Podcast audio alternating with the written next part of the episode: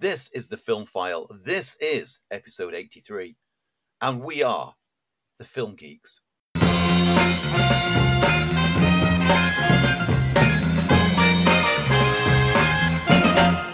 Hello, hello, hello, and welcome to the Film File, the film show for film geeks by film geeks. I am um, your film geek leader for today. I am Lee Ford, and the other film geek leader is. Just me over here, Andy Meakin. Hello, Andy. How are you? I'm I'm good. Um, I, I, I proper crashed the other night. Uh, first first proper sleep that I've had. As, as I said last week, I've got a lot of work going on, and it's been very. Even though it's not been hectically busy at work, I've been hectically busy myself. And Well, you've got staff down, haven't you, at the moment? We are, we are um, significantly down. Uh, the boss, boss man is on holiday. Uh, one of the other managers is currently off um, for a few weeks as well, which has put a lot of pressure on the rest of us as a team. But you know, we're getting through it, and I'm working like extended hours to do it. But it should all return back to normal this week, and I can't wait. Uh, but just as we were about to start recording today, I got an alert to say that I'd had a new follower on Twitter. And this is going to come across as really geeky and really sad and pathetic. And you go, what's the fuss? But I, I went on to ch- just quickly check to see who the new follower was, and it was Dave Bradley. And for those who don't know, Dave Bradley is a writer and critic and podcaster, um, but he's known to me for his work with SFX magazine for quite a substantial time. He was the boss of SFX magazine for quite some time, and I've always found that his reviews and his writings have always been something that I agree with. You know, we've all got that one critic that we look to who seems to share the same opinion as us, and so we look up to them and we respect them. And Dave Bradley was that one for me. So t- for him to suddenly be following my account on Twitter was uh, was quite a pleasing surprise. Made even more the pleasing, but also slightly embarrassing by the fact that I'm a big fan of Dave Bradley's, and I wasn't following him. So uh, that's been rectified now. So Dave, if you are listening to the podcast, thank you, thank you for following me. That that's really warmed the cockles of my heart, and I apologise for only just following you back. Well, hopefully we can say at some point, Dave Bradley, welcome to the Film File family. He'd be good to get on as a guest, wouldn't he? It would be great to get him on. So uh, I'm, I'm, I'm gonna I'm gonna respond to him at some point and just go, wow, I'm so proud. I've got all my SFX magazines to one side with your name on it. Uh, can, can we can we be friends? oh, you're geeking out. You're geeking out. Well, I am a a film geek. um, but generally, because of all the workload that has been going on, I've kind of slowed down a bit on films that I've watched this week. I mean, I, I've still watched four or five films in total, and we'll be talking about some of them later on. But usually, for me, I watch like at least ten films each week. It's usually half of- half of them are new releases or something that I've not watched before. The rest are just old favourites that I return to. Uh, so it it just feels like a weird week for me. But it doesn't mean that I've not been watching anything because I'm back on the BritBox fix again. yeah, I, I mean, I know that I harp on about nostalgia and we shouldn't shouldn't all just you know rely on nostalgic memories of things. But uh, BritBox is is just exactly that. It's nostalgia and it's a chance to go back and revisit things from a childhood. And I'm back onto the Grange Hill again because more seasons got added on recently, so I'm working through them. I'm still within the Tucker Jenkins era, but uh, it's it, it's one of them that whilst the nostalgia factor in me makes me go, oh, I remember watching this as a kid, so obviously I'm going to attach myself to it slightly. I'm watching it now as an adult, and I don't remember a lot of these, a lot of these episodes, and I never realised exactly how well put together Grange Hill was. It was it never pandered down to the child mentality. It approached it as a drama about children that children could watch set in a school, and it really is a great example of children's TV at its best. and that's why it stood out. That's why it was it was considered the classic. Yeah. No, I loved it. Honestly, I loved it. It was a big impact when it came out. It was. Um, I'm a bit older than you, and so I remember the first episodes, and it was it was the talked about program. So last week we spoke with Adam from uh, Apple Park Yes, we Films talked about the Maya. about his latest project, The Maya, which is going through a crowdfunding at this point in time, and it's it's halfway through the crowdfunding now. Brilliant. There's still two more weeks left to um, get some backers, and it's up to sixty three percent, which is looking pretty good. Um, genuinely, this film looks interesting. It looks like a great exploration of you know personalities, cults, and and and manipulation and you know what can we trust and how people can lie the ways into the most vulnerable parts of our lives.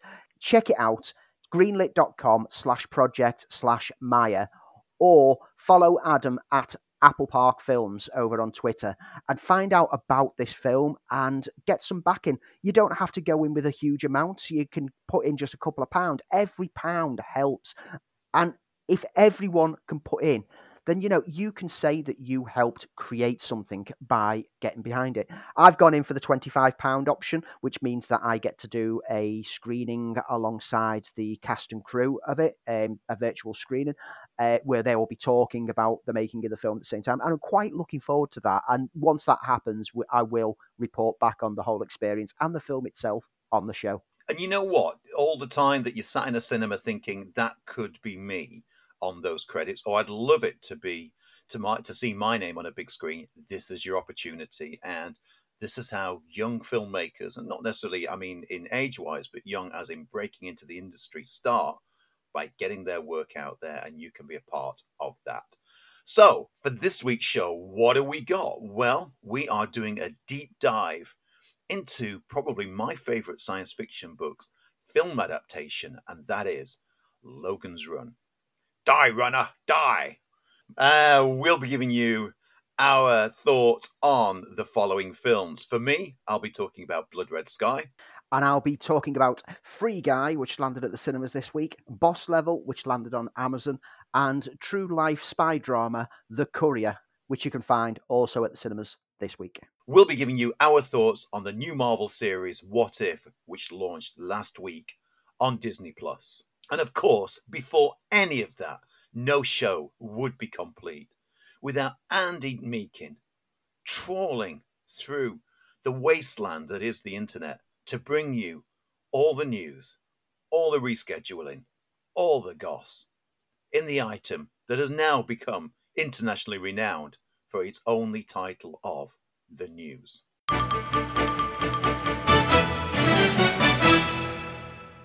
And Andy, how we're going to start the news this time. Shall we start with box office? Of course we should, because we're like a finely tuned machine, aren't we? Finally, it's a tradition. So, I mean, and it is good news on the box office this weekend because Free Guy opened in the US and internationally this weekend, and it's had a strong start. Another film which doesn't have the backup streaming option that is doing over the level that was predicted for. This is a curious turn of events, isn't it? It's like we're in a whole new territory, a strange new world. uh, yeah, Shawn Levy's film, which stars Ryan Reynolds, which we will be discussing later on in the show, pulled in 28.4 million US dollars over the weekend and an additional 22.5 million internationally for a total haul of 51 million dollars. With 100 million budget, this is well and truly on its way to profit, and it should avoid the large drop-offs that streaming split films have seen because you know there's no no piracy that's going to look good on this one. and you know this could be the future. We could be moving into a world where there is no split streaming. Um, yeah. So in addition, the film also saw a spike in admits of 24% between Friday and Saturday, which is a first for the summer season. Usually you see a drop off from the Friday to the Saturday because everyone rushes out to see it first and then it goes. But this showed that this film could have legs. Um, it's not top heavy with interest, and the word of mouth on the film is very, very positive. I've seen a lot of people online saying, "Oh my, this was much better than expected," and other people responding saying, "That's it, I'm making a move to the cinema to go and see this." And that's what it's that's what it had to take to do, wasn't it? It had to have that word of mouth. I remember a time not so long ago where the first day opening wasn't how you counted a film; you counted it on how it did over a period of time. And then some movies found their footing and, and did remarkably well because of word of mouth, because of good vibes, because of people wanting to see it. Last film that I remember uh, being a word of mouth film would have been something like Greatest Showman, which opened yes. low. I don't know we've mentioned it, but opened low, and it was word of mouth that kept it in the cinemas for so long. Yeah, uh, Greatest Showman is a perfect example. The word of mouth on that kept it going right up until the Blu ray home release. And even then, we were still showing it at our cinema and selling out screens because people just wanted to experience it on the big screen because the big screen is an experience. Um, on the back of the performance of Free Guy, Ryan Reynolds has confirmed that a sequel is already being greenlit. In in in his message online, it was and after three years messaging hashtag Free Guy as an original IP movie, Disney confirmed today they officially want a sequel. Woohoo! Hashtag irony. um, On the box office flip side, however, Snake Eyes, the G.I. Joe spin off, which opens this week in the UK and we will review next week. Um, it was out a few weeks ago in the US and elsewhere in the world, but it struggled to pass $35 million worldwide after three weeks. And so Paramount have already dropped it onto streaming in the US and will do similar next week internationally. That's a very short turnaround, a three week turnaround before it drops onto streaming. And I'm not going to say the eternal words of "I told you so," but world, we told you so, and especially Paramount, you weren't listening. Look, GI Joe doesn't mean anything to your average 12, 13 year old. It's a thing of the past, and and therefore, that's why it's not finding an audience because the, the the audience that it's looking for doesn't know who Snake Eyes is and doesn't care Exactly. Um, and elsewhere, the next Hotel Transylvania animated feature has been snapped up reportedly by Amazon for streaming. Although the deal's still in the early stages, so there's no date or details being announced, but a reported $100 million was spent for the rights. The film was originally slated for cinema release in October, and it's a Sony animation. So this is, surprises me that Netflix themselves didn't get first pick on this one. Yeah, because they're in the Sony animation business so we were led to believe. Yeah. All things Sony were coming through Netflix. Now, talking of Hotel Transylvania, is that one of those franchises which have kind of run out of steam and therefore there's no expectation with it anymore? I think that might be the case. Even Adam Sandler didn't return to voice his character in this one. Um, the rest of the cast all returned, but he notably hasn't, which suggests that even he's gone yeah, it's a, I'm a bit past that now. Let's move on. It's apparently going to be the last Hotel Transylvania film. They're, they, they're confirming that this is the final outing, but maybe the last one should have just stayed as the final yeah. outing. We'll see. It might get a good reception when it comes out. Okay. Who knows? Quickly moving on to there's a lot of anger right now online as director Denis Villeneuve has compared the idea of watching Dune at home to, in his words, driving a speedboat in a bathtub. I love it. I love that analogy. I mean, the analogy is a tad stretched, but the point he's making, which many online seem to want to ignore, is that he made the film to be shown on the biggest canvas he could, with intricate detail and epic scale, which he personally feels would be lost on a smaller screen. But as you can imagine, clickbait journalists and online commenters have gone on the attack citing how they saw Jaws and Jurassic Park on TV and they were great and they loved film because of it. So Villeneuve is talking rot. At the same time, they ignore the fact that the cinema legacy of those films was the reason why they were such must see events on the home release. Oh, spare us. Spare us their witty commentary. We've all seen films first on TV and loved them. I, to me, 2001 and Alien, I saw first on home release and absolutely adored them.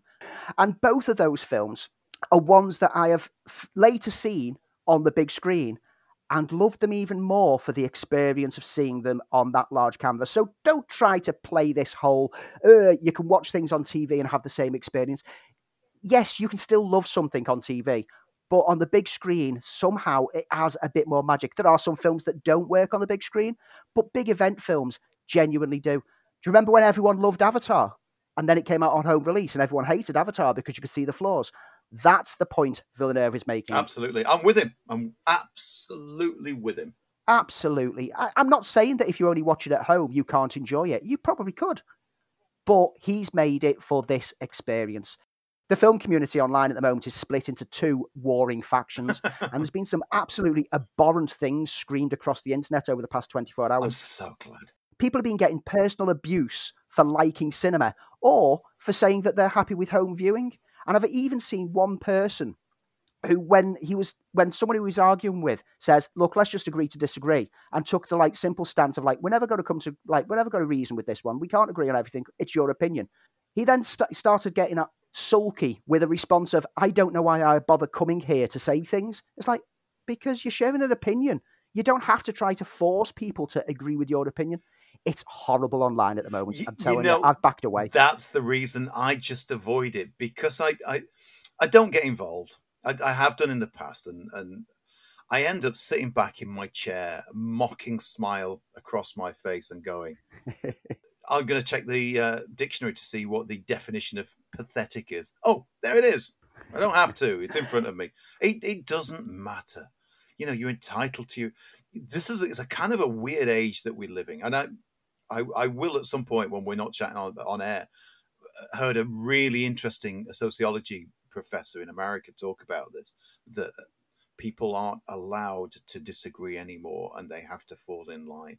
It, it's bizarre. I don't get it. I mean, healthy, healthy debate, absolutely. But once you start clutching your pearls because someone's disagreed with you, please. That's why I don't. I don't get involved because I don't get angry. I just, I just become disappointed in in, yeah. the, the fact that people are arguing about it. If you're fine with watching things at home, that's fine. If you're fine with watching things on the big screen, that's fine. We all have our different preferences, and no one's saying that your experience is less than other person's just because you've chosen the way that you want to do it. That's how you choose to ingest this material. Just everyone, just why can't everyone just get along? I mean, Villeneuve, Villeneuve is basically the, the the recent Nolan or Scorsese for causing film Twitter and all the film and me, like media journalists out there to absolutely declare battle lines, and it's it's horrible. I've stepped away from Twitter for a few days. I've just I've, I left a message this morning saying I'm not I'm not messing about in this swamp. I'm backing away because it's not worth the hassle. I'm just going to throw some fuel on the fire. Would you rather look at the Mona Lisa in person, in its actual size, or would you like to look at it on your phone? dot dot dot hashtag rest my case. You can still appreciate the Mona Lisa on a postcard. You can still appreciate the art form through an internet page. But if you see it hung on that wall in its real majesty, you can appreciate it more. Yeah, there you go. That's our stance on the film file. if you disagree with us, don't bother emailing. Yeah, well, Let's move on with some other news. I, I certainly won't be the one reading it. oh, it'll, it'll, be me. It'll be yeah. what was that? What was that great line? To get flooded. If if uh, if a tree falls in a forest and there's no one there to hear it, does it make a sound? I, I fall into that territory.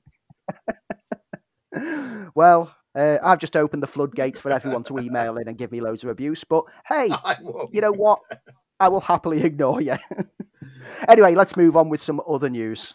There's still nerves with regards releases, and this past week has seen Venom 2 shift three weeks later to October the 15th from it. It was originally a back end of September release, and it's a delay that slaps it right into the already packed October month. Because we've spoken before about how October is basically week after week, drop, drop, drop, drop, drop. Ooh, something's got to give. Venom is now on the same week that the Halloween sequel drops on. And both are kind of like the 15 rated. One's a comic horror kind of approach, one's the slasher horror kind of approach.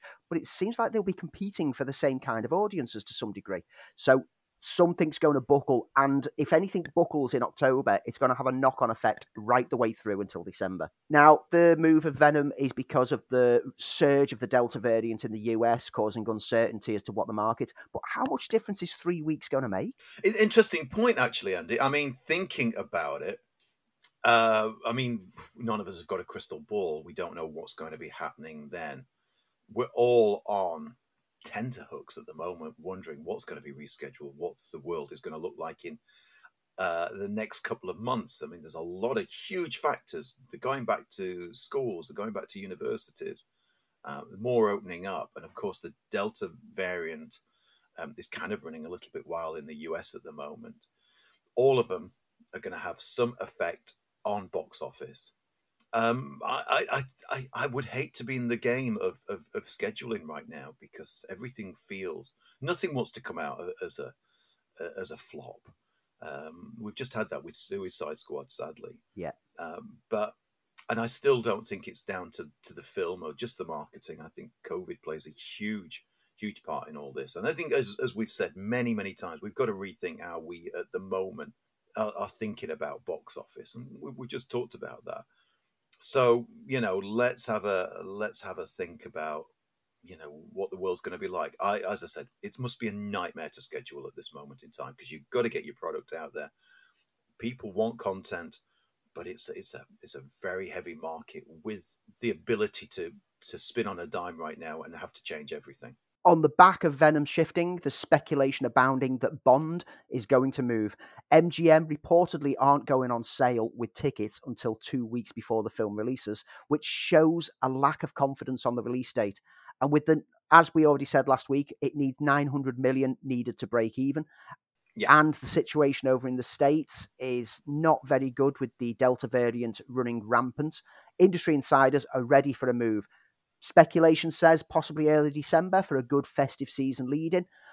If it does, expect some shuffling around of other films. Whether this is shuffling because they're then nervous because if Bond's moved, maybe we shouldn't open, or whether it's shuffling to fill the gap that Bond leaves, because there's a lot of emptiness around September to early. October because no one wants to go up against Bond. So if it does move, it will open that slot for something that might have underperformed at a different time. It it's a house of cards, isn't it?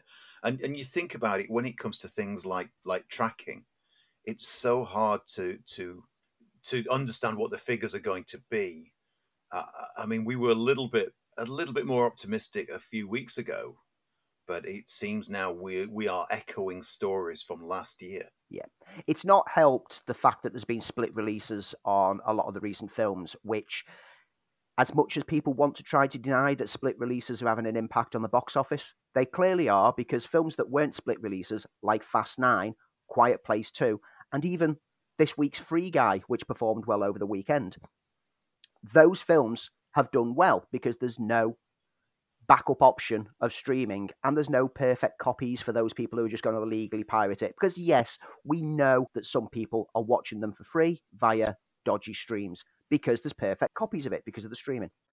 Uh, however, Shang-Chi is staying the course. CEO Bob Chapek from Disney confirmed that it will be a cinema exclusive. There's no premium on Plus for this one, using the words interesting experiment, referring to the chance to compare how it performs without the premium option on on the sideline.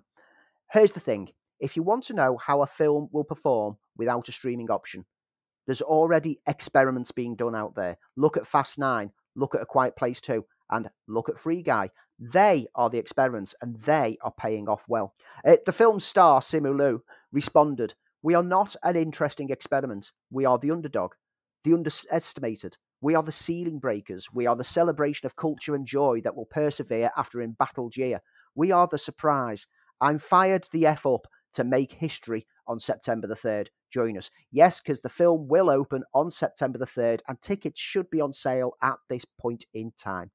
Uh, the film will be a 45 day theatrical exclusive before it goes to streaming, which seems to be becoming the norm. Paramount have said that their films are going to be 45 days before going on Paramount Plus. Uh, every distributor seems to be going for this 45 day exclusive. Now, I've heard from one of my industry insiders that tracking on Shang-Chi is difficult to conclude. It could go either way at this stage. And what Marvel are hoping for, certainly what Disney are hoping for, is they will pull in a brand new audience with Asian Americans flocking to see the movie. And that they've not taken into account yet. But it is it is pretty borderline right now. It's it's not looking like a runaway success uh, and it could go go either way. But as I said, it, it's a nightmare to be able to predict right now because if there's there's a um, an upswing in in COVID again, then all those are going to be going to be knocked for six. But fingers crossed. Um, it looks like a great movie. You said the trailer looks phenomenal. They've started to put out some TV spots which are just making it a, a stronger sell. I've said before, it's not my Shang Chi, and I had this discussion just yesterday with a, an old Marvel buddy of mine, and he's he's not looking forward to it. But he didn't. He grew up in the seventies and, and hasn't got into sort of the new reiteration of the character. But it's such a, a, a C D level character that um, they can start from scratch and, and promote him in a very very different way. Doesn't take away what we've enjoyed reading in the past. I'm excited for it. I get the reservations with it not being the traditional Shang-Chi. It's the more modernized version. But I think we've come to expect that the MCU is going to be adapting the more modernized interpretations of characters. Yeah, and yeah, yeah. we accept them for who they are. Um, in other Marvel news, The Marvels has started production. Brie Larson has confirmed this news this past week that the follow up to Captain Marvel, which is helmed by Nia DaCosta, whose Candyman is another film that I'm just so waiting for. Yeah, yeah. Great director to get on board. Well, this new film will see Captain Marvel team up with Monica Rambeau, who we saw in WandaVision and saw develop her powers in WandaVision, and Kamala Khan, aka Miss Marvel, who will have her own show coming along pretty soon. Regarding the scale of the film, Brie Larson has spoken. It's unlike anything else. Huge sets, huge amount of people on set, lots of specialists. It's a really unique experience. I'm a huge fan of Disneyland, so to me, it feels like I get to go to my own private Disneyland every single day because they're building all of these insane worlds that no one else knows about, no one gets to see. You'll see it when the movie comes out, but for now, it's just mine. I'm in sets that are bigger than you can imagine right now. It's really special. She's she's genuinely enthusiastic about this, and this is what I love. Uh, Brie Larson got a lot of kickback from some of the nerdy communities out there when Captain Marvel came out. Yeah, we can't call them fans. No, they're, they're just uh, basement dwellers. And I think that she's marvelous because she's clearly passionate about the character that she's playing. She comes across as very geeky herself. She does many geeky like Twitch and TikToks and things like that, and she is genuinely an utter joy to behold with her enthusiasm around the industry. And I'm happy for her to be involved with it if she's getting joy from it, because that means that she's not just doing it for the money, she's doing it for the love. So I'm I'm excited again. I, I have my reservations about them how they handled the character of Captain Marvel, but I always look forward to the second proper outing. And I know she popped up in the uh, Infinity War and Endgame, but you know what? That wasn't her own film. This is a chance for her to grow. And plus, it's got Kamala Khan, and I love Kamala Khan. The, the problems with Captain Marvel certainly weren't Brie Larson. No, it was the. Well, my biggest problem is the undefined powers. Yeah. It's a Deus Ex Machina character, and I think that, that hopefully with the second film they'll manage to, you know, give us some consistency. Uh, Yeah. The film is one of a handful of projects which are currently in production for the MCU. Uh, currently filming is She Hulk, Moon Knight, Wakanda Forever, Ant Man and the Wasp Quantumania, and that doesn't even include all of those that have already wrapped shooting and are in post production and effects shots at the moment. The Marvel machine rolls on, and The Marvels is due next November. Uh, just going back to something you said, Moon Knight, did you see the unofficial release of the pictures of Moon Knight in full costume? I did, yes. And um, I'm liking, me liking. Yeah, yeah. It goes back to sort of the David Finch uh, approach on it and, and when they called it Fist of Khonshu. Uh, so, yeah, intrigued by that. It looks like Marvel aren't afraid this time to to go with with a costume. Yeah, they they've kind of like embraced that aspect. I mean, the Loki series showed that they can have fun with actual costumes looking more like comic book costumes, and now they're leaning quite heavily into that, particularly for their TV series. You know, I've got a bit of news. What have you got for us? Did you know that there is a Lord of the Rings series currently in production in New Zealand? Did I know that there's a Lord of the Rings series in production? Who do you think you're Tolkien to? Oh, so you did there. well, uh, you know they're shooting in uh, New Zealand right now. Apparently, season two is to start shooting in the UK. They're moving their base of operations out of uh, a land down under and bringing it.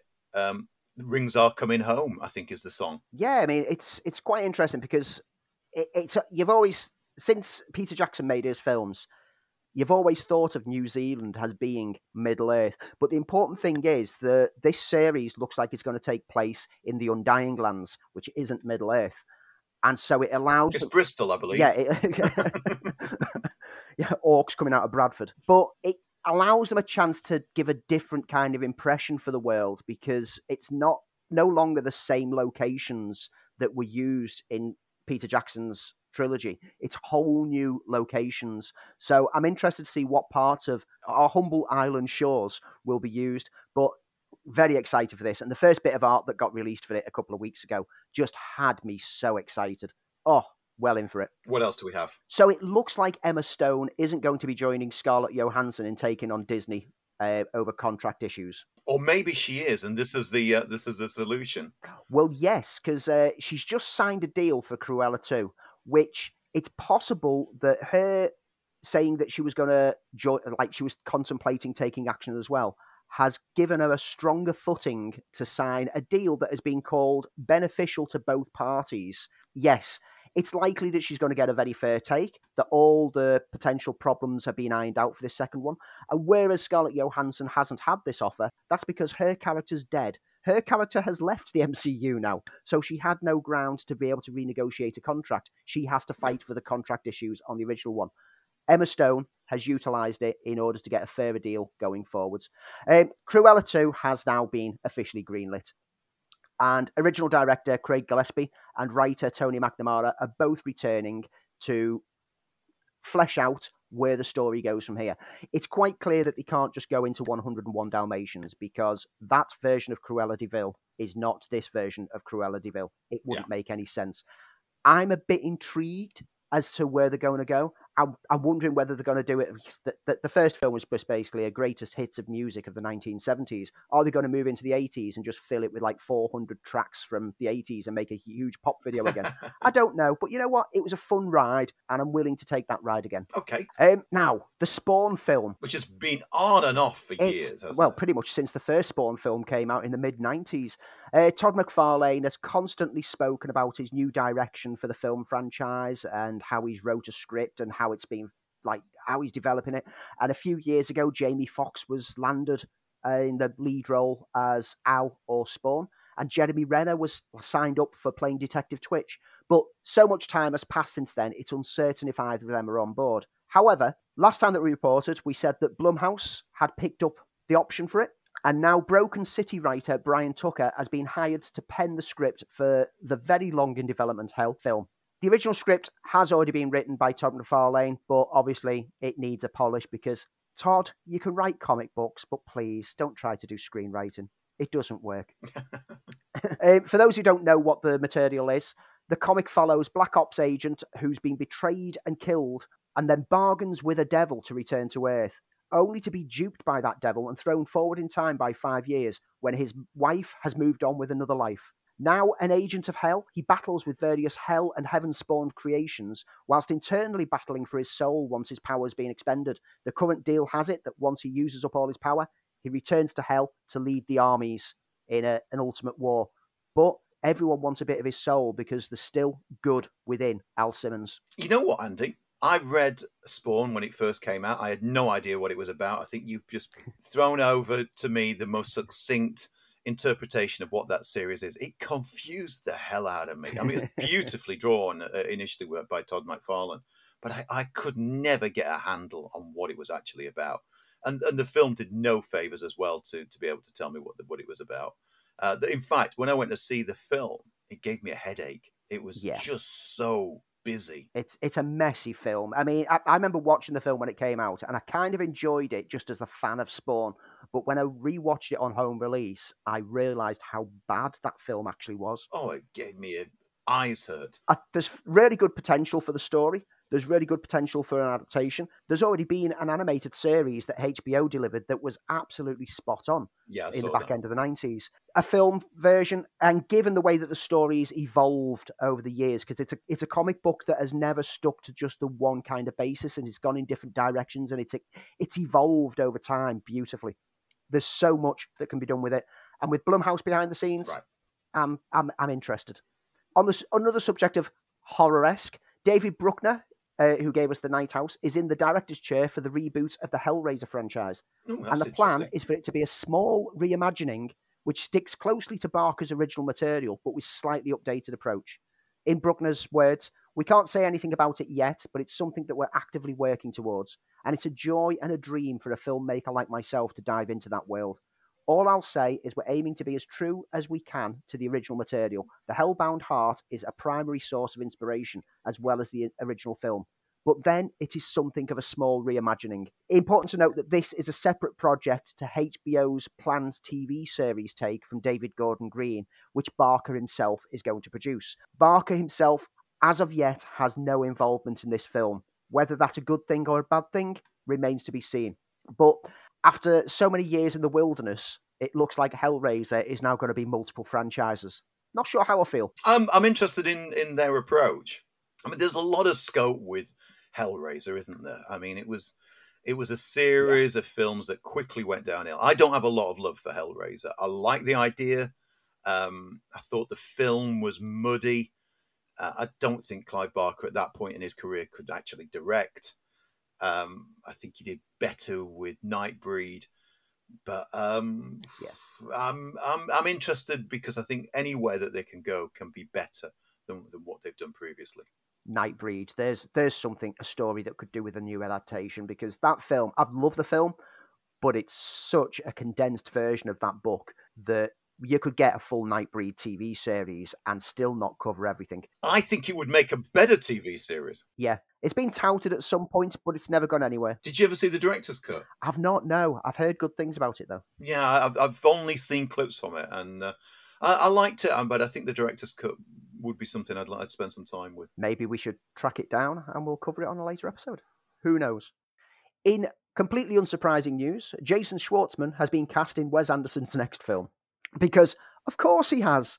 Um, no surprises there. We're just waiting for that to happen. It's not a Wes Anderson film unless Schwartzman and Murray are both on board. Uh, Rupert Friend has also been cast, and reports say the process has a long way to go yet, as the full cast is expected to be the largest that Anderson has put together to date. Indeed, just as we're putting this show together, news has just come in that Scarlett Johansson is also cast in there. This is the second time that she's worked with the director. She voiced one of the characters in Isle of Dogs. These three latest castings join Margot Robbie, Tom Hanks, Bill Murray, Tilda Swinton, and Adrien Brody, who are already on board for the film that we still don't know anything about. We don't know what the story is. We just know it's going to be shot in Spain. And I don't care. It's still going to be my film of the year when it comes out, regardless. As the film of the year clearly then is going to be the next Wes Anderson film. Of course, The French Dispatch is already my film of the year, even though I've not seen it. Uh, oh, I hope it doesn't disappoint for your sake. And that is the news. Thanks for joining us here on the Film File. It's always our pleasure to present this show. And if you haven't already subscribed to the Film File podcast, then please do head over to your favorite podcast platform, hit the subscribe button, hit the like button because Andy and I's partners and wives both need new shoes. And it's your responsibility to help them by hitting that like button. I'm not sure she needs any more shoes. I'm, I'm, genuinely no, not sure. No more shoes in this house. Really. I need a new house. of all the, the gags I could have gone for, shoes. Shoes is not the one that I needed to bring up. But I digress. If you want to know more about the film file and us behind the machinery that is the mighty film file, then you can head over to Twitter, where you can follow us at Filmfile UK. You can head over to Instagram, see pictures, and also tastes of what my initial thoughts are on films when I post out and the stories. Filmfile UK. Or you can email us with any thoughts, suggestions, queries. Podcast at filmfile.uk. You'll be surprised at how big an empire the Film File factory is. Or maybe not. Still to come up, we've got a deep dive on Logan's Run. We are talking about what if and as well as our film reviews for the week. But let's start with our deep dive. This film came out in 1976, pre Star Wars, but to some extent launched the interest in science fiction in the cinema again. Logan's Run, directed by Michael Anderson, starring Michael York, Jenny Agutter, Richard Jordan, Roscoe Lee Browne, Peter Ustinov, and a very young Farrah Fawcett, based on the novel by William F. Nolan and George Clayton Johnson, depicting a utopian society on the surface that reveals a dystopian culture where the population and the consumption of resources are maintained in equilibrium by killing everyone who reaches the age of 30. The movie follows the actions of Logan 5, a Sandman who has terminated others and who attempts to escape death and is now faced with termination himself. Imagine a world where you can have the fulfillment of every fantasy, the absolute attainment of every wish. MGM presents the first motion picture of the 23rd century, Logan's Run, a journey through a fantastic world beyond imagination. Imagine a world in which you need never be alone.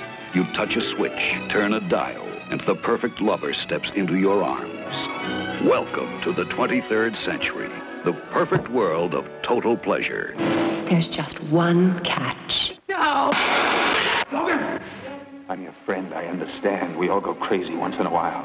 But she's a runner, and it's over. Five, five, five, five, five, five, five, five.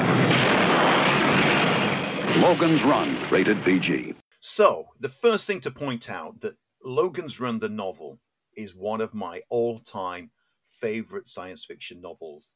It reads almost like a screenplay, mainly because authors William, N- William F. Nolan and George Clayton Johnson, as well as being uh, established science fiction writers, also worked uh, in film and TV. George Clayton Johnson uh, scripted the original Ocean's Eleven, and William F. Nolan wrote the screenplays for many horror uh, movies and TV movies. So the book actually reads like a, a, a screenplay. It's very fast, it's very zingy, uh, and, and doesn't stop. The book itself is almost a run. But the main change that happens in the book uh, and was changed dramatically for the film is the raising of the age of last day, the last day you get to live, from 21 to 30. Uh, and the film introduced the idea of carousel for eliminating 30 years old as a way of sort of hoping that you would you could be reincarnated and, and live again. But the basic premise, the idea of a Sandman uh, on the run, didn't change. I have some love for Logan's Run, the movie, and it's always hard when you've got a, a, a book that you love to see it dramatized on the film. There were a lot of the changes which I, I, went with, and including the iconic look of the Sandman, which still exists. And I think if they ever do get round to doing that that reboot, that look will will stay with it. But it it lacks deeply some of the bigger themes and bigger ideas, and some of the bigger action sequences that are written in the book didn't make it into the film. And I also think it's it's a little bit miscast by uh, Michael York, who just doesn't have that edge that I always saw in the character of Logan. But when it came out, I um, I absolutely loved it. I would anything that was science fiction that happened to be in the cinema pre Star Wars, you would just um, inhale because it was it was so rare compared to today. So uh, it's a film that I like. It's not a film that I love, but it is based upon a book that I absolutely, absolutely adore. Andy, Logan's Run for you. Now, I, I've never read the book of Logan's Run, so my approach to this was purely from the film perspective. And my first glimpse of this film was through a, probably a BBC Two sci fi season of films when I was a wee little lad. Because uh, BBC Two used to do like six sci fi films over a series of weeks. They were the go to channel to see these classic sci fis brought to the screen. And you know, lots of things captured my attention. The dome cities, the the perfect utopia, but then the outside the city devastation of a post-apocalyptic world, the colourful clothes within the domes, the the whole the, the visual style, the Sandmen, the action, the adventure, it all enticed me, but not as much as the delightful Jenny Agutter who I developed a very, very early crush on through this film, and one which I still have to this very you day. You know what, too? She was my first crush. She was in something called The Snow Goose, and I remember it so clearly. Then, of course, The Railway Children, Walkabout, and this. I absolutely fell in love with Jenny Agutter, and even when she appeared in uh, uh, in Captain America, yeah, um, Winter Soldier, she she's still there. I know she's in Call the Midwife, but oh, I, I loved Jenny Agutter. She was uh, uh, she was just someone I've I've always always been in love with, and and she's she not that she's not fabulous in this. She just doesn't have an awful lot to do. Over the years, through re-watches and re-watches, I've moved away from just loving this film for the general look and the style, and I started to grow an understanding of the deeper themes of the story. Like I said, I've never read the book, so I don't know how accurate it is to the book. But for me, it's interesting how progressive this film actually was. The dystopian and utopian aspects balance out well, but it uses them to casually reference societal issues that still reflect on today's society. And also, like preferences, sexual preferences, and also racism is kind of looked at in a way that it's not an issue in this future society. In this perfect society, where sex is no longer for procreation, sexual preferences are nothing to be frowned at. There's a throwaway line where he asks uh, Jenny Agutter's character, "Is she a lesbian?" But it's not done in a condescending way. It's done in a like just a casual, "Oh, are you a lesbian? Oh, maybe," because everyone everyone accepts everyone. And to all intents and purposes, everyone in this society is living in harmony with each other. But the, that's because of the darker reasons why this society exists. The film's exploration of individualism and freedom to choose, very revolutionary aspect, forming the core of the adventure as Logan hunts and pursues the runners, only to realize the system that they are bucking against is unfair as he becomes a runner himself. It's a great film from start to finish. As a child, I was enticed and I loved the journey of Logan uh, as he basically escapes, but then has to go back in to free everyone else. But over time, it's grown more and more in me. And this is a film that I love to go back to. I look forward to going back to. And when we said that we were going to be covering it this week, I was excited because I get a chance to relive one of my childhood favourites that actually, for me, it stands up today. Yeah, I mean, the, the elements that you talk about, those themes, you know, the, the idea of human overpopulation, the dangers of hedonism, because all the characters live in this sort of hedonistic society where they don't have to think really, so they are uh, continuously uh, living in in youth culture. Uh, the dangers of government-sponsored euthanasia, for instance, um, the ideas that uh, that you pointed out, sexual abandonment is is uh, um, is kind of that free will. The book came out of the '60s. The the book came out of the youth uprisings in, in, in the late 60s and the idea that the governments would have to eventually put a stop to that, and also the threat of, of overpopulation, and and those elements stayed with it.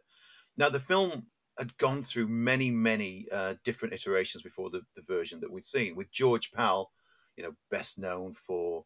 Um, of course, Doc Savage. You can't go talk about George Pal without talking about Doc Savage. He was going to do a version of it that stayed a lot closer to the initial film, uh, and was almost seen as going to be a, a rival to Planet of the Apes there were so many other other scripts and other iterations, let alone the a, a final cut of the film, which was a lot more gritty, had a lot more uh, of the issues, uh, the the sort of drug issues that, that that are in the book, and a lot more dealing with the age issues that that got dropped from the from the final print. There, unfortunately, will never be a director's cut but apparently there is a, a, there was a cut of this film which was a lot stronger and, and said an awful lot more.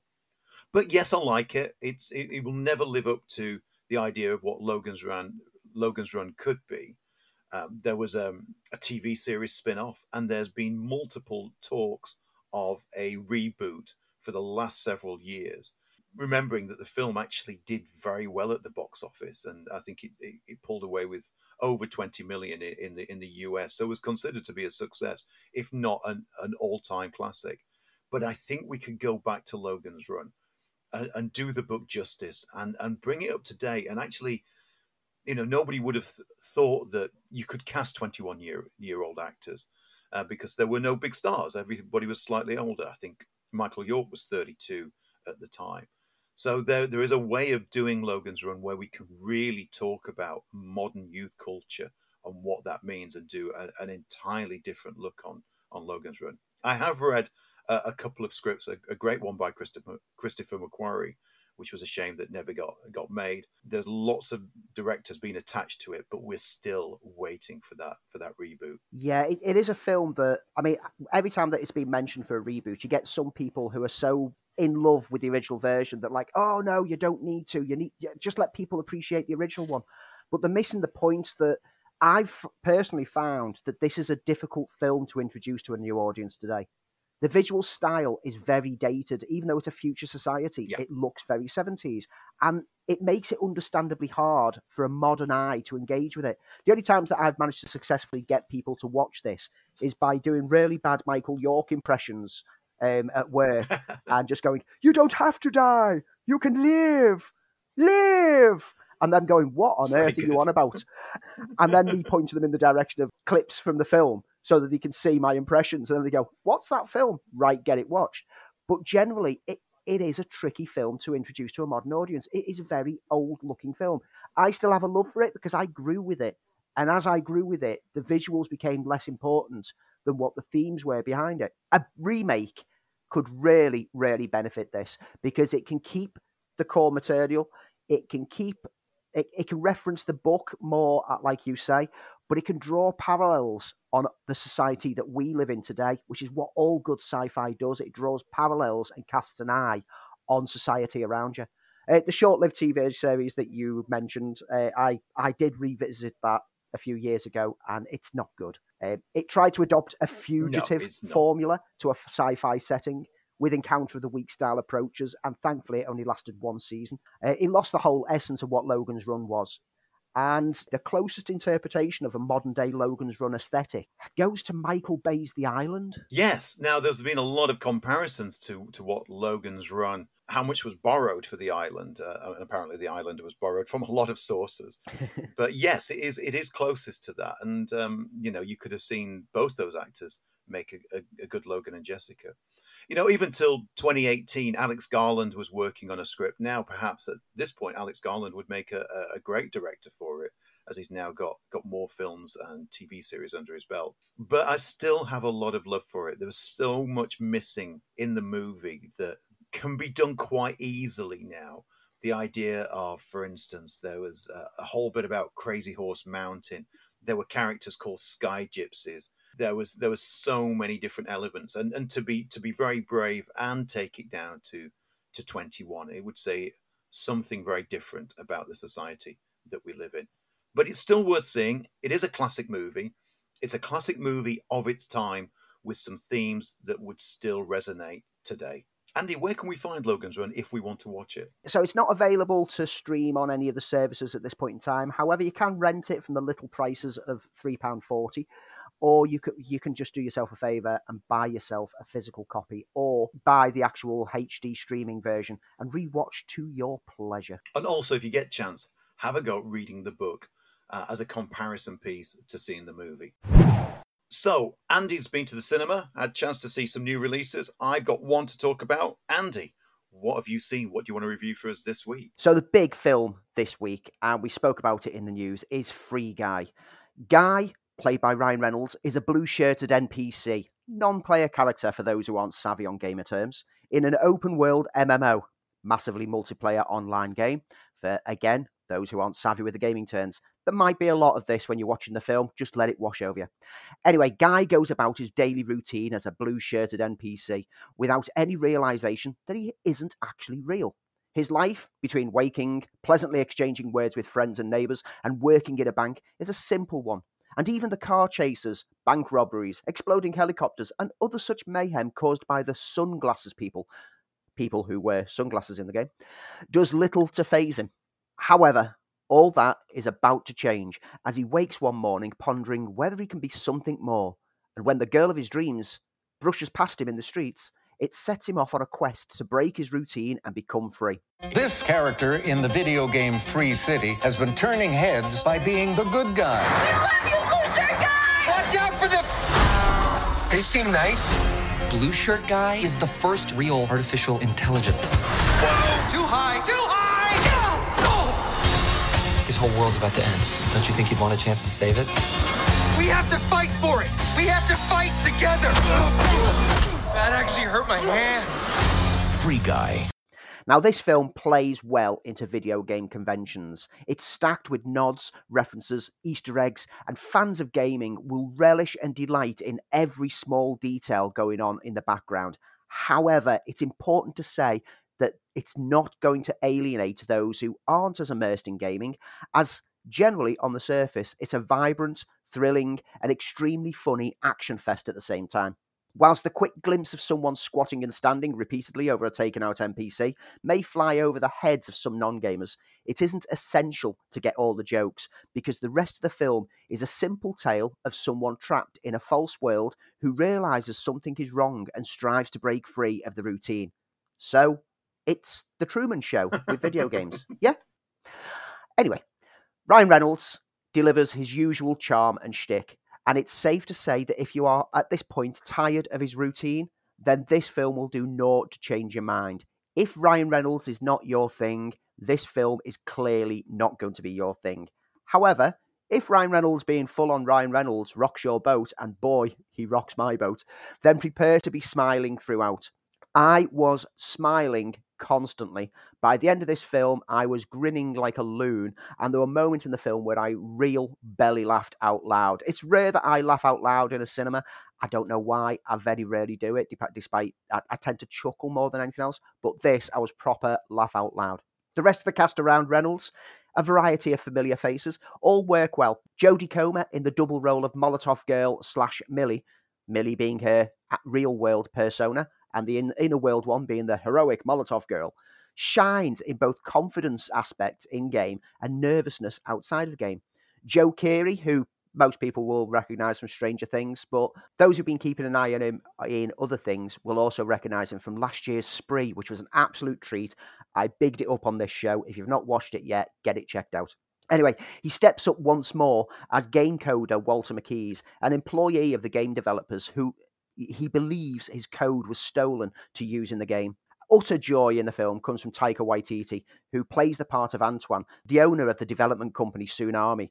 Flamboyant dress style, mashed together with eccentric mannerisms and scenery chewing frenzy, make him an absolute joy to watch. Waititi plays bad so good. Underneath all the visuals, the explosions, the manic video game inspired fun, is an actual solid tale with a firm beating heart, and the likable charm of all involved makes it a warming joy to watch. Throw in a myriad of cameos from Twitch streamers for all the gamers out there, a bunch of can you place them voice cameos from some big name stars. I won't spoil who they are. If you look online, you'll find out, but try not to because they're a great joy to try to decipher. And possibly the best quick cameo in recent years. I mean, this is a better cameo than the hilariously impacting moment when Brad Pitt briefly popped up in Deadpool 2. And if you've not seen Deadpool 2 and don't know that, get watching Deadpool 2 and get ready for a great joy. This film has a better cameo than that. There's so much going on around this film that repeated viewings will be definitely on the cards for sure. Free Guy is showing at the cinemas right now. Get yourself down there, get it watched because it looks delightful on a giant screen. I missed it, and I'm disappointed that I, that I missed going to see it with you. Would I would I have enjoyed it? Was was it worth my my time? I think if you've got some love for gaming, and you even if you don't play the games that it's kind of referencing, there's lots of elements of like Fortnite in there. But if you're aware of the fascination with them and the kind of like in-game sales gimmicks that it does, you will you will recognize a lot of things. I think it's a fun action adventure film. It's well directed. I I never got tired of the shtick, and by the end of it, I, I left the screen big beaming smile on my face and happy that I got a chance to see it on the big screen. What else do you have? Now, Boss Level landed on Amazon this over this past week, and Boss Level sees Frank Grillo play a former Special Forces agent named Roy Pulver, who's trapped in a time loop which sees him killed by assassins every day. It's an action take on Groundhog Day concepts. Hey, Jake, can I get a large bottle of that Baijiu? You know what? Make it two large bottles. How can you drink like that? I used to complain that every day felt the same. And now every day is the same. Hey, Jake. I have died 144 times, and every day ends like this. But it doesn't matter. Not when you've lost everything you've loved. Ventor, man who's had me killed 150 times. The power to rewrite history is mine. At the point at which we enter the film, Roy has memorized most of the moments that play out, but he still doesn't know exactly why this gang are after him, and he can't seem to get past 1247 in that one day without the whole gang managing to catch him and kill him and set him back to the start of the day again. But bit by bit, he starts to piece together a puzzle which gives him the upper hand in trying to escape the loop and find the person responsible for his predicament. First up, I need to stress a negative on this as the film started, and just to be clear, I wasn't expecting much from this film. It was one of them that popped up on Amazon I thought, I'll give it a shot. Let's see. It looks like it could be okay. And as it started, we got a voiceover. And voiceovers can work, but this voiceover quickly began to irritate me. It felt, even early on, akin to that voiceover from Blade Runner on its initial release that was unnecessary and was simply there, as I've said before, to explain things for the dumb kids at the back of the class who aren't paying attention. And indeed, throughout the film, There were plenty of times when it isn't required, as it simply tells us something that we can actually see with our eyes there in front of us. We don't need it repeating in a voiceover. However, at times, the inner monologue aspect of it kind of grew on me. And sometimes it had little wisecracks and little witticisms. Is that a word? It is now. And I started to go along with it. Now, that was made easy by the fact that aside from that voiceover, the rest of the film was so much fun. The story is simple but well paced. The visuals are great. There are some ropey effects and some cheap explosions that make you go, oh, I'm not sure. But you can look past it quickly as the rest of it is vibrantly fun. Joe Carnahan, who gave us films such as Narc, The A Team, and Smoking Aces, knows how to present fun action. And as a fan of those past films, and let's ignore Bad Boys for Life just now, yeah, I found the same level of vibrant energy brought to the screen. And the witty approach to the Roy's predicament and the violence that ensues made the time loop adventure stand out. There's some comical reactions from support characters when Roy's plans go wrong, which resulted in full on belly laugh moments as I was sat at home. It is important to realise that only Roy knows that he's in a time loop, so other people reacting to him work so perfectly as they are perplexed by what he is actually up to. Mel Gibson chews cigars more than scenery in a villainous role, but he definitely conveys some subdued menace. And Naomi Watts, as Roy's estranged wife, holds the key to his plight and plays it pretty well. Nothing spectacular, but enough there to make you care about the plight that's going on. Boss Level is a fun blast of time travel action adventure. It might not have a huge amount of heart, but it certainly delivers with spectacle and fun and is well worth popping onto Amazon and popping this on your TV tonight. Again, intrigued by this one. Uh, I read about it during its release in the US and thought this is right up my alley. Uh, the only thing that sort of put me off of it was it looked a little bit silly. Oh, it's very silly. It is very silly. Okay. Yeah, I'm more interested in it now that you've you've described it. And where can I find that? Sorry, I missed that. That landed on Amazon as an Amazon original this past week. And finally, for you anyway, The Courier. this has been everywhere I've gone. There's been uh, uh, promotion for the Courier. I, I already feel like I've seen it. It's one of those that I've seen that that much uh, marketing on it that I've already feel as though I've watched it. The Courier is based on the true story of Greville Wynne, a British businessman who, at the height of the Cold War in the 60s, was recruited to help MI6 and the CIA obtain information from their Soviet source, Oleg Penkovsky.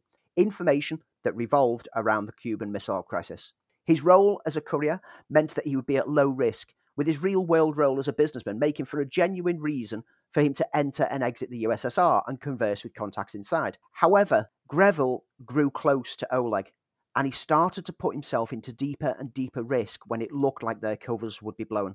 The film is directed by Dominic Cooke, who's more known for his direction of stage productions, including the award winning Follies and Ma Rainey's Black Bottom. And the result is an old school spy film with a low key, yet extremely engaging approach. Cumberbatch elevates the film with his initially nervy role, which grows in determination and confidence as he becomes more embroiled in the events around him. He's ably supported by all around him, especially the ever excellent Jessie Buckley as Greville's wife Sheila. As he continues to go on secret missions, she begins to suspect that he's having an affair, and the home life is put on edge. Cumberbatch and Buckley both really delivering in these moments him playing a man who really wants to tell her what is really happening but can't, while she is growing more and more uncertain about whether they can stay together. This is a well acted and tense, even if not exactly exciting, spy thriller that is well worth a watch, and it presents an interesting true story that really, really deserves to be told. Can't wait to see him back in Doctor Strange mode. Definitely. So, my review is a film that's been on Netflix for the last few weeks, and I've been meaning to get around to watching it. Uh, it's uh, a Netflix original, and it comes from Netflix Germany, who are doing some interesting stuff at the moment, especially when it comes to genre stuff. This is Blood Red Sky. Good evening, ladies and gentlemen, boys and girls. As you can see, we have control of the plane. Our one demand is strictly monetary. If met, you're free. We want this little operation of ours to go off without a hitch. If not, well, use your imaginations.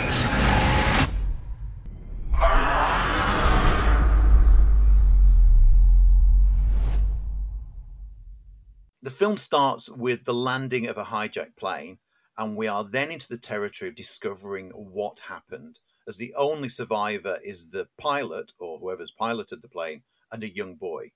The story then flashes back to the story of a woman with a mysterious illness who is forced into action when a group of terrorists attempt to hijack the transatlantic overnight flight that she's on. Without giving anything away because it's in the marketing, she is a vampire. And so you've got uh, a riff on Die Hard, Snakes on a Plane, to something now that's Vamps in Transit. Now I'm, I'm kind of underselling it because it's it's a lot better than a Snakes on the Plane because it's a, this when it comes to a high concept, this is a high concept. Predominantly German cast apart from Dominic Purcell, but Peri Baumeister as Nadja, the, the vampire of the title, is absolutely fantastic as she starts to lose her grip on humanity as she is uh, forced to turn to her vampiric ways to help save the rest of the passengers and, of course, her son. It's, it's nicely done, a little bit overlong, very action packed, but the first hour is where the film absolutely hits all the right notes as the build up in tension as we start to reveal more of who Nadja is and, and the and the essence of her character and how she became a vampire is explored uh, and why she's going to New York to hopefully be cured and the fact that she has to she has to become a vampire uh, and, and embrace this dark side of herself to help uh, save everybody on the plane and her son. The first part is fantastic. Second part goes absolutely batshit crazy, and I'm using that word in a, in a sentence. but for the most part of it, it, it's it's good. It's a very very high concept vampire story. To be honest, we've never seen anything like it before. It's delivered. It's delivered with a, a, a an incredible fast pace and a great enthusiasm for the for the vampire genre and plays on that. Overstays its welcome, but for two hours, if you want to be entertained and literally at points be on the edge of your seat, forgetting that it sort of loses its thread a little bit in in the last act this is a, a, another indication that German Netflix are turning out some great, great genre pieces and and is a great, satisfying Saturday night in. I mean, we've said before how Netflix seems to be a good home for like genre kind of approaches, uh, but we've not really mentioned how Netflix, Germany, Norway, all the other countries are delivering on the wealth. We've very often referred to just the British or American productions, but it's there's a wealth of material yeah. dropping each week on Netflix that there's just not time to watch them all. But every now and then we find a gem. Last week it was The Swarm, which was a gem that I picked up on. This week we've got Blood Red Sky. So dig down into the foreign language films that Netflix are getting exclusives on and start exploring the genre even more. Yeah, I mean, not to even mention stuff like The Dark uh, and The Kingdom, uh, the Japanese entry, because they, they do some incredibly visceral and very clever uh, genre pieces that, that are. Uh, this isn't subtitled, uh, but uh, and there's some pretty bad overdubs. The only thing that lets it down, but lets it down for most things in a film with me as a kid, in peril. Uh, and I think the kid is overdubbed, and and he he does come across as a little bit Hollywood. Yeah. That I don't think the original intention was was to make him sound like that, but well worth seeing. One thing that Andy and I have both seen and will be talking about on a regular basis over the next few weeks is the first episode of What If.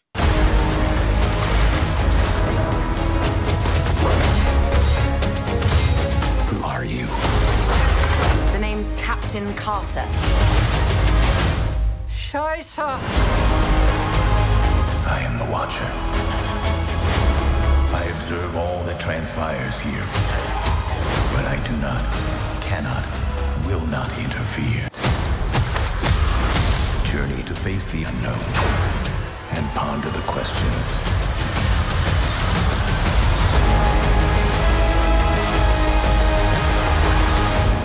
If? So, for fans of the MCU and fans of Marvel Comics, What If has been a, a joyous addition to our our love of everything cinematic Marvel and a real throwback to to the 1970s, 1980s comics. For those who don't know, An omnipotent celestial being known only as the Watcher, voiced by Jeffrey Wright, observes infinite variations of the very familiar Marvel Cinematic Universe stories as they play out across the multiverse. So this ties in, we believe at this stage, into Loki. Each one centered around a different what if. Uh, the question about events that are twisted and characters from previous Marvel movies are taken in a surprising new direction. Episode one opened with Captain Carter. What if Steve Rogers didn't become Captain America and Agent Carter took the super serum? First thing I've got to point out before we even talk about it is the beautiful animation Oh, style yeah. of it. This looks like nothing we've seen on TV. It's almost a throwback to very old hand painted Disney. It reminded me in in, uh, in places of uh, of Snow White and and that very 1930s 40s style. Uh, really impressive. What did you think, Andy? Yeah, the animation is absolutely beautiful. It's very, very comic booky as a result, and it allows them to do action in a very comic book style. But also, it's kind of almost real, but with like a, a painted edge to it. Absolutely beautiful to watch. Uh, the episode itself, I'm a huge fan of What If. I think I've said this earlier. I think we had it as a neat thing on one of the very early shows. Is that my love of What If? Because I was delving back into the old comics again. I've got all of Volume One, all of Volume Two in physical form, and I've read through most of like the individual What Ifs that they've done since. And I've always loved the whole idea of going back and reanalyzing the story. And what the comics did well is it would take a key moment and then it'd play out familiar moments from the actual normal storyline, but from that different viewpoint of what if this had changed. And that's what I was hoping that the series would do. And thankfully, with this, what if Captain Carter became the first Avenger? It does that. There's moments from the first, like Captain America, the first Avenger, that are replayed, but with Captain Carter now the lead character, the very British Captain Carter, which gives a whole new edge to the whole thing. I had a blast watching it, and I'm looking forward to revisiting it because it was just so much fun as a one-off individual story. And that's the key thing is like whereas WandaVision and Loki have been ongoing sagas, these are one-off stories. So each week will be a new story. And whilst there's hints that they will play into the core MCU at some point, they don't necessarily have to. And there's nothing really left hanging at the end. It is a complete story. I loved it. Absolutely loved it. It was it was a, a great half hour, very entertaining, an interesting take. If you if you if you've as you've mentioned, if you're familiar with the What If series, it does take beats from uh, regular comics. The first What If was What If Spider Man joined the Fantastic Four. I remember getting it and loving the initial run on What If. They were slightly oversized uh, comics, and some of them are now played into into uh, into Marvel Comics lore. What if uh, Jane Foster had become Thor? Um, my favorite one was what if the Marvel bullpen had got the abilities of the Fantastic Four? so Stan Lee becomes a Mr. Fantastic, Jack Kirby became the thing. Uh, they were great, and they, you know, imaginary tales based on imaginary tales. That was always the fun thing about it. But I, I thought it was really well done. A, a, a very, very dynamic animation style. Great voice cast. I mean, we had Hayley Atwell uh, Dominic Cooper come back to play their parts. You also got Samuel L. Jackson uh, coming in. I know not all Marvel actors uh, are, are coming back. Uh, there was a different Steve Rogers, but to be honest, I didn't notice. I had to double check that it wasn't Chris Evans because Yeah. it sounded absolutely um, uh, uh, spot on.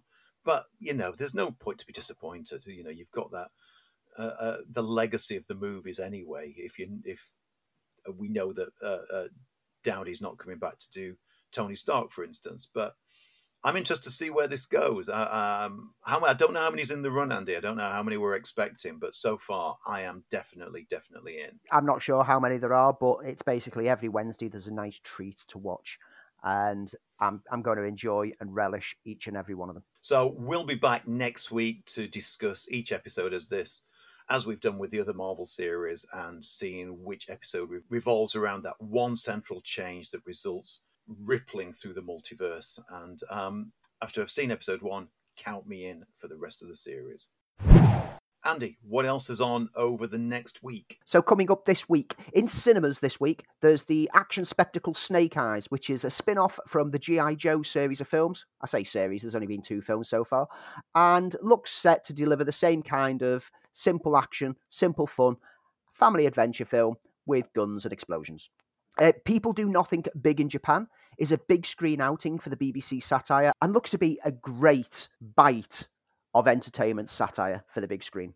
Also, there's Censor and Night House, which land on limited releases. Have a dig around, see if you can find it. And in some cinemas across the UK, Nicolas Cage's more recent outing, Pig, which has been doing really good in the festivals, is getting some very limited showings. So try to track that down and get that checked out. We will be talking about it next week on the show. On streaming this week, it's a little light overall, uh, but the two things that stood out for me is Sweet Girl. Jason Momoa is a devastated husband vowing to bring justice to those responsible for his wife's death, whilst protecting the only family he has left, his daughter. And The Loud House, an animated family adventure which sees the Louds head to Scotland for an adventure filled with castles, kilts, bagpipes, haggis, and a dragon. They're both on Netflix. Get them checked out. And obviously, over on Disney Plus, continue watching What If. That's what's happening in cinemas and streaming.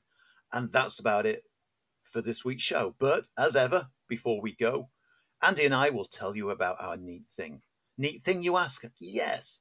Something that we've seen, watched, heard, listened to, enjoyed, anything that has been particularly outstanding is our neat thing. And as ever, Andy goes first with his neat thing. So, of course, my neat thing this week, we're four episodes in, and this week's Ted Lasso was an absolute treat of an episode. Oh, I'm still in love with Ted Lasso. It's a festive episode playing in the middle of summer, which seems strange, but because it's a football season that the series runs over, of course, Christmas is halfway through the football season. But it's also exactly what the world re- needs right now. Ted is away from his own family. He's taken on a secret mission by Rebecca. Whilst the Higginses open their doors each year to footballers who are away from their families due to being in a foreign country.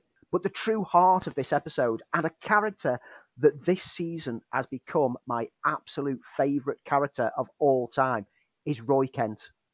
Roy Kent. the very sweary. the very Kent. sweary, very aggressive edged, but actually we're starting to see more and more this year of how much of a heart he's genuinely got. And as he him alongside Keeley are taking his niece Phoebe around to try to get her bad breath sorted out on this episode, it forms an utter heartful joy to the whole proceedings, sprinkled as you'd expect with seasonal and festive cheer. And it, it plays into all those emotions that you normally get in mid December that I usually sneer at, and I'm always like, oh, saccharine nonsense. But bizarrely, in the middle of summer, I'm more open to it. I loved celebrating Christmas this week with Ted Lasso, and I particularly loved Roy Kent showing how much of a genuinely well written and hilarious character he actually is. This is such a great season. I mean, you got me into Ted Lasso, and uh, um, both me and my partner, we absolutely love it. And to say neither of us are interested in football, she's actually got more interest in football than I have. we we both embraced Ted Lasso. And funny enough, um, on Sunday I I was doing something on um, Birmingham radio where uh, I was asked to talk about what would be my ideal Sunday film and to recommend some TV series. And I always, always, whenever get asked that, recommend Ted Lasso because so many people haven't seen it, and, and I just think it's such a joy of, of a series. It's about it's about finding the positive. No matter what Ted does, he's he's positive. No matter how hard life gets him down, and and and the episode takes him down a dark path, it's that optimism that shines through. It's such it's such a joy of a series. Absolutely love it. It's a great one. Thanks for recommending it, Andy. Okay, my neat thing is, as other than than film, my other love is music, and other love is comics, and other love is anyway. I'm going to focus on just the music one right now. A bit like film, I love I love those little stories that that music, musicians tell about the origin of a guitar riff or the origin of, of how a song came together. Ryan Roxie is a guitarist for Alice Cooper, and as you know, I, I, I play in a Alice Cooper tribute band. And I was just interested. He's, he's been with Alice Cooper now for nearly 20 years, and he has a podcast called um, In the Trenches with Ryan Roxie, uh, where he talks to other musicians, other guitarists, for instance, mainly guitarists, and um, and every now and then in each episode, sometimes it can be a bit techy, but a lot of the time there's a, there's a nugget of a story about how a particular song came together or working with such an artist, and I love that kind of insight. Um, because a lot of a lot of the musicians that you see who, who back up big artists are guns for hire, which basically means they are uh, they only work on those gigs and get paid for those gigs. They don't they're not the stars of the show. So you you get that kind of an insight of it, and then you'll get talking to somebody. In fact, he talks to a to a friend of mine in one episode. Um, there was an episode that I I started this this particular podcast with with a guitarist called Steve Hunter, who's played with Alice Cooper way back in the seventies and and is known as the the riff king. He's the guy who comes up with great riffs, and he tells a fabulous story how he came up with the opening riff to Peter Gabriel's Solsbury Hill, and it's such a great story that I I wish it was me. I died out on it for years. So my neat thing is if you are a musician or you're just interested into the machinations of what happens with with musicians, it's in the trenches with Ryan Roxie. Fantastic podcast there are probably as many podcasts of, of that as there are of, of the film file. So I'm not cheating on the film file to go to another podcast. My love will always be here, but it's it's a great listen, and especially if you're a musician. And that's it for this week. Thank you as ever for joining it. As I said at the top end, we love doing this, and we love that you are along for the ride. Uh, anything coming up in your world, Andy, or just more work? just more work, more work, and I'm going to try to get back into a routine of watching watching some old favourites because I'm missing I'm missing my revisits of old films. Well, I've got a, a few days off. Uh, we are going down to London, um, taking the boy to, to see the sights of London. Thankfully, he always wants to do the free ones, which is absolutely fantastic. Uh, but he does want us to do the Science Museum, and I, you know, it's just a and we've talked about this, being in, in lockdown for the last uh, goodness knows how long. I'm just looking forward to just to getting away from home, yeah, and and and, and breathing different air and seeing different sights that aren't my city and and everything around it. But we will see you again next week. But before we go, run, runner! You don't have to die. Nobody has to die. You can live. Live! You know, there is no sanctuary.